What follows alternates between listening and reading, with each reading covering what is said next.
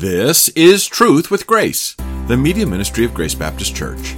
We're so pleased you've joined us today as we continue our exploration of the truth found in God's Word and the grace of salvation.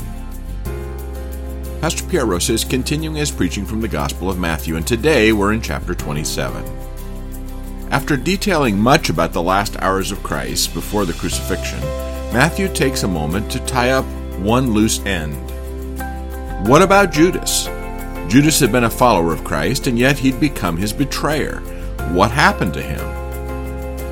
We'll learn about that today, but we'll also see God's great love and mercy as he uses Judas and the religious leaders to shout the warning don't repeat their mistakes and think you can reach heaven without saving faith. There's a big difference between saving and failing faith.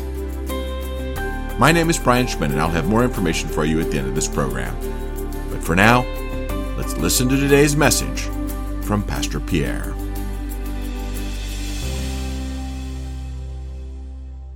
So if you have your Bibles with you, turn them to the 27th chapter of the Gospel of Matthew. We're going to read verses 1 through 10. Follow along with me. Now when morning came, all the chief priests and the elders of the people conferred together against Jesus to put him to death. And they bound him and led him away and delivered him to Pilate the governor. Then when Judas, who had betrayed him, saw that he had been condemned, he felt remorse and returned the thirty pieces of silver to the chief priests and elders, saying, I have sinned by betraying innocent blood. But they said, What is that to us? See to that yourself.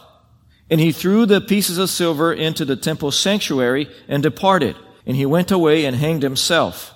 The chief priests took the pieces of silver and said, It is not lawful to put them in the temple's treasury, since it is the price of blood.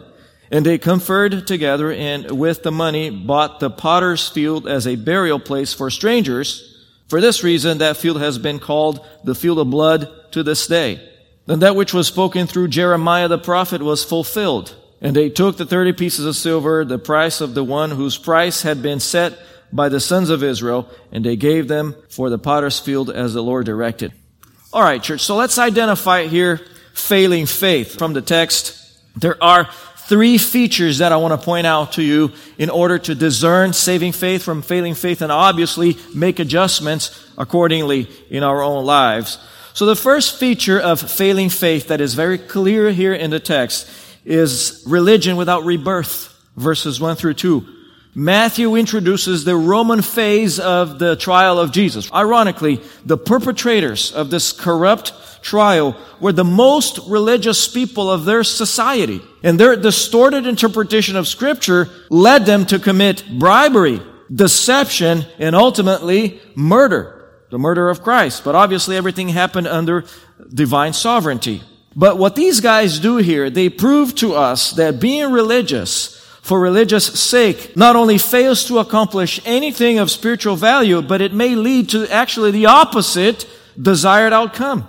In fact, every religion that values outward expressions above heart transformation drives people away from God. Jesus had been telling these people for the entire Gospel of Matthew here, you are hypocrites. He says, you leave the heart untouched. You are so worried about outside impressions that you leave the heart untouched. That is not true religion those systems of outward religion that accomplish nothing, they may promote philanthropy, they may promote good behavior or behavior modification from the outside, but only a rebirth leads to mortification of sin, which is what we are after here. We call this progressive sanctification, the fact that we are constantly being transformed from the inside out.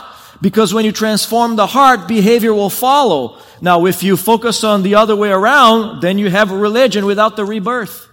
Now, outward religion can be compared to someone who spends six hours a day in the gym and goes home to wolf down three cheeseburgers and smoke three packs of Marlboro Lights. It's a self-defeating system. Observing liturgy without dying to self is like spraying perfume on a carcass or putting on makeup on a corpse. It accomplishes nothing. The question then for us is this, as we're looking at this scene and we're looking at these guys, the question is, does God expect from us mere behavior conformity with a set of rules? Not according to Paul. This is what he writes. Galatians 2 verse 20. I have been crucified with Christ, he says, and it is no longer I who live, but Christ who lives in me. And in Romans 5 verse 8, he says, if we have died with Christ, we believe that we shall also live with him. So what he's saying here is that proper religion here, what God wants from us is a die to self, is dying to our old nature. Even though our old nature will remain until we get to glorification. It's a constant battle. Paul even struggled with that. He says, Oh, wretched man that I am, who will deliver me from this body of death? The good that I want, I don't do, and the bad that I don't want to do, I do. Well, welcome to the club, church. But the point is, true religion properly addresses our old nature. And again, this is not a new idea. Jesus said in John 3 verse 5, Truly, truly I say to you, unless one is born of water and the Spirit, he cannot enter the kingdom of God. So what Jesus is saying is, unless you are born again, you cannot see the kingdom of God. Now, every human being enters the world through water birth. Isn't that right? You were born because your mother's water broke. So we are born of water. That's physical birth. But Jesus says, in order to be in the kingdom, you need to be born again, born of the Spirit. That's the rebirth that scripture talks about. This is something that the chief priests and elders of the Sanhedrin here in the first century missed by miles. They were so focused on religion that they missed the new birth. They missed the importance of being born again. See, no one can be born into God's family. You have to be born again into God's family, according to what scripture says. And these guys missed this, even though they were religious. So the other question then for us this morning is, what does God then expect of twice born people? Does he expect us to merely conform our behavior to a set of rules? That that's part of it, of course, but listen to this. The author of the book of Proverbs answers that question for us. He says this, to do righteousness and justice is desired by the Lord more than sacrifice. Proverbs 21 verse 3. Micah the prophet comments, He has told you, O man, what is good. And what does the Lord require of you but to do justice, to love kindness, and to walk humbly with your God? Micah 6 verse 8. Again, this is not a new concept. It abounds in scripture. Samuel says, has the Lord as much delight in burnt offerings and sacrifices as in obeying the voice of the Lord? Behold, to obey is better than sacrifice and to heed than the fat of rams. 1 Samuel 15 verse 22.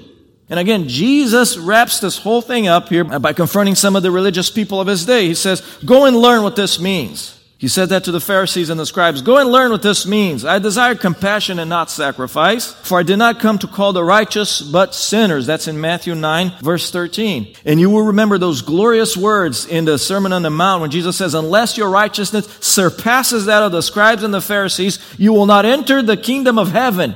Ouch! That is a indictment on outwardly focused religion that the scribes and the Pharisees were promoting. Jesus says that righteousness is not sufficient to get people into heaven. In other words, there is no innate righteousness in us. We need to look for an outside source in order to receive that righteousness necessary to make it to heaven. In church, what is that outside source? Jesus Christ himself. Now, in light of this, I want to ask you some questions.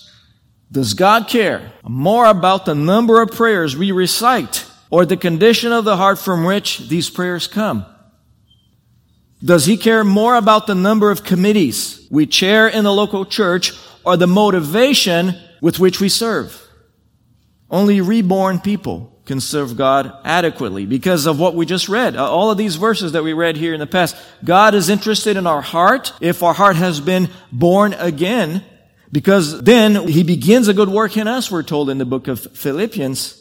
But no one can acquire the rebirth. That's not something we, we earn. It's not something we can achieve. It has to come by grace through faith. We don't do it by performing religious acts. No one inherits such a position from parents, for example, or from denominational affiliation.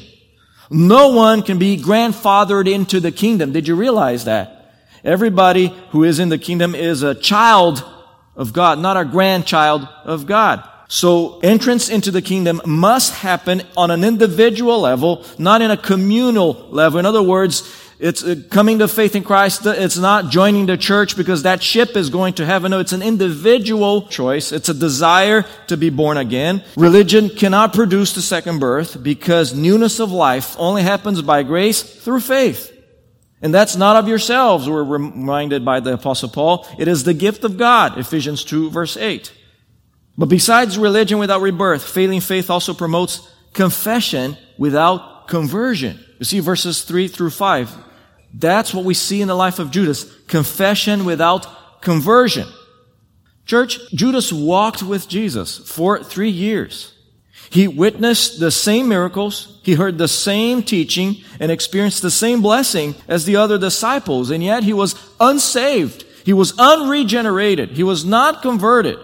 Tragically, because salvation was available to him. Now, Peter gives the graphic details of the tragedy of Judas here, according to Luke, in a meeting with the other disciples to decide on the replacement for Judas. Peter said this, This man, referring to Judas, acquired a field with the price of his wickedness. And falling headlong, he burst open in the middle and all his intestines gushed out. That's, that's Peter. Okay? Acts 1 verse 18. That's his personality and he's given us the gory details of the death of Judas here.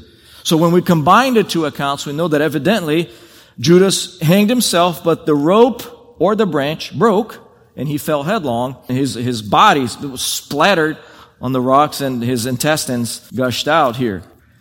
But, but here's what we need to address here in this scene. Nowhere in the Bible does God associate suicide with the unpardonable sin. I heard it said that suicide is a permanent response to a temporary problem. Judas had a temporary problem here. His conscience was killing him. But there was hope for him. The problem for Judas is that his faith did not offer hope. Why? Because it was not saving faith. It was failing faith. See, tragically, we've all heard of believers who have found themselves in such a hopeless state of mind that in a moment of desperation, they have taken their lives. And although devastating to family members that are left behind, suicide does not automatically exclude someone from heaven. And how do, why do we know that, church? Because what is the only thing that will exclude people from heaven? Failing to place your trust in Christ. Being born only once. You see, if you're born twice, you'll die only once. But if you're born once, you'll die twice. So, Missing heaven has nothing to do with committing a sin during a moment of weakness. And that's what, what suicide is, is a sin. It's murder. It's the taking of a life that doesn't belong to you because even your life belongs to God. I don't have the right to take my own life. So my life belongs to Him. He decides. No, don't get me wrong. I am ready to go uh, whenever God calls me. Of course, I have a church to shepherd here. I have a family to raise. But when God decides it's time for me to go, Unplug the machine. Please let me go. Some of you may have endured the loss of a loved one through suicide. But if your suicidal family member was reborn, I want to give you hope. Because if that's the case, he or she is in heaven now, according to Christ's promise. There is no such thing as forfeiting your salvation by committing suicide. No. We believe in the eternal security of the believer, which means we are assured forever. Nothing can separate us from the love of God, not even my own actions. I cannot sin my way past the grace of God once I'm in Christ. Now, God may take me home if I'm sinning too, way too much here, or He will discipline me for sure. But the only unpardonable sin that the Bible talks about has nothing to do with suicide. The unpardonable sin means completely and ultimately rejecting the gospel. That is what's going to keep people from heaven. So Judas missed heaven not because he committed suicide, but because he had counterfeit, superficial, non-saving affiliation with Christ. He had a faith that offered no hope, and as a result, he did not believe that God could forgive his sin. He mistakenly thought that, well, the power of God cannot reach me. He thought in his mind that Jesus was either unloving to care about him or unable to save him. And that is why his failing faith offered no hope and therefore he committed suicide. Another evidence of this counterfeit faith that Judas had was that he focused on punishment. You see, that's important. In his mind, he thought the only solution for me is punishment. What I did here is punishable by death. Therefore, I need to go ahead and take matters into my own head. And he did not consider restoration. He was so focused on punishment rather than restoration that he was not different from the people who brought a woman caught in adultery to Jesus. You remember that story in John 8 verse 11? They brought that woman caught in adultery to Jesus and said, the law says she must be killed. What do you say? Judas presumably saw it. But he was too focused on punishment. Not very different from some Christians I know who demand the proverbial public flogging instead of picking up a brother or a sister in Christ who has fallen into sin and say, here brother, let me restore you. Or here sister, let's get you restored here. Sin no more. See, Judas confessed his sin and even affirmed Christ's innocence, which by the way should have put a stop to that trial immediately. He confirmed Christ's innocence, but did not confess Jesus as his Lord. You see, he had confession without conversion. Perhaps he thought he could atone for his own iniquity and did not believe Christ would take his place on the cross. Evidently, he understood God's holiness, but he failed to grasp divine grace. What a tragedy. What a tragedy to know and understand divine holiness, that God cannot tolerate sin, that God will punish every sin, and to fail to understand divine grace and appropriate divine grace. As a result, Judas had religion but no rebirth. He had confession but no conversion. His remorse failed to produce righteousness, the one that surpasses that of the scribes and the Pharisees. He confessed his sin but remained unconverted, he made a 90 degree turn. But true conversion leads to a U-turn. The converted person understands divine forgiveness and appropriates the words of Christ to the adulterous woman whom we just talked about. Go from now on and sin no more. His words to Peter, even after the denials, Peter, tend my sheep, feed my lambs. John 21 verse 17, in other words, you have been restored. See, the false disciple here exemplifies the saddest tragedy of the human race, namely to come so close to Jesus and miss heaven. Many people in the world are in a similar situation. Many people in America are in a similar situation. They think that just because they grew up in the West or because they grew up in a quote unquote Christian country, I, am in. I'm in the kingdom. Or because they have some sort of a nominal affiliation with a family tradition, they say, I'm in the kingdom. What a tragedy to be in a position of believing that you are saved, but you are not saved. These are the folks that think they are converted when in fact they are convinced. They're merely convinced. They're convinced that they're going to heaven. Just like if you mistakenly board a plane to Seattle thinking you're going to San Diego. Now, you may know people like this. They profess Jesus, but they display no evidence of conversion. They sound like genuine believers. They show up for every church activity and even serve in a leadership team. Just like None of the other disciples here suspected that Judas was a false believer. We usually can't spot a false convert until God exposes them. Now, rather than attempting to identify imposters, scripture teaches us very clearly in 2 Corinthians 13 verse 5, test yourselves to see if you are in the faith. Examine yourselves. Or do you not recognize this about yourselves, that Jesus Christ is in you, unless indeed you fail the test? In other words, we need to make sure that we are walking in a manner worthy of the gospel, that we do not have failing faith, that our faith is saving faith, that offers the hope of eternal life, the hope of restoration. We don't need to despair when we sin. Why? Because we understand the power of the cross who took care of every one of my sins, past, present, and future. Now, because scripture tells us to test ourselves, let's do that now. I'm going to ask you a few questions to help you assess the situation here in your own heart so that we're honoring what scripture says here. Test yourself to see if you're in the faith. Question number one. Can you identify a moment of rebirth in your life?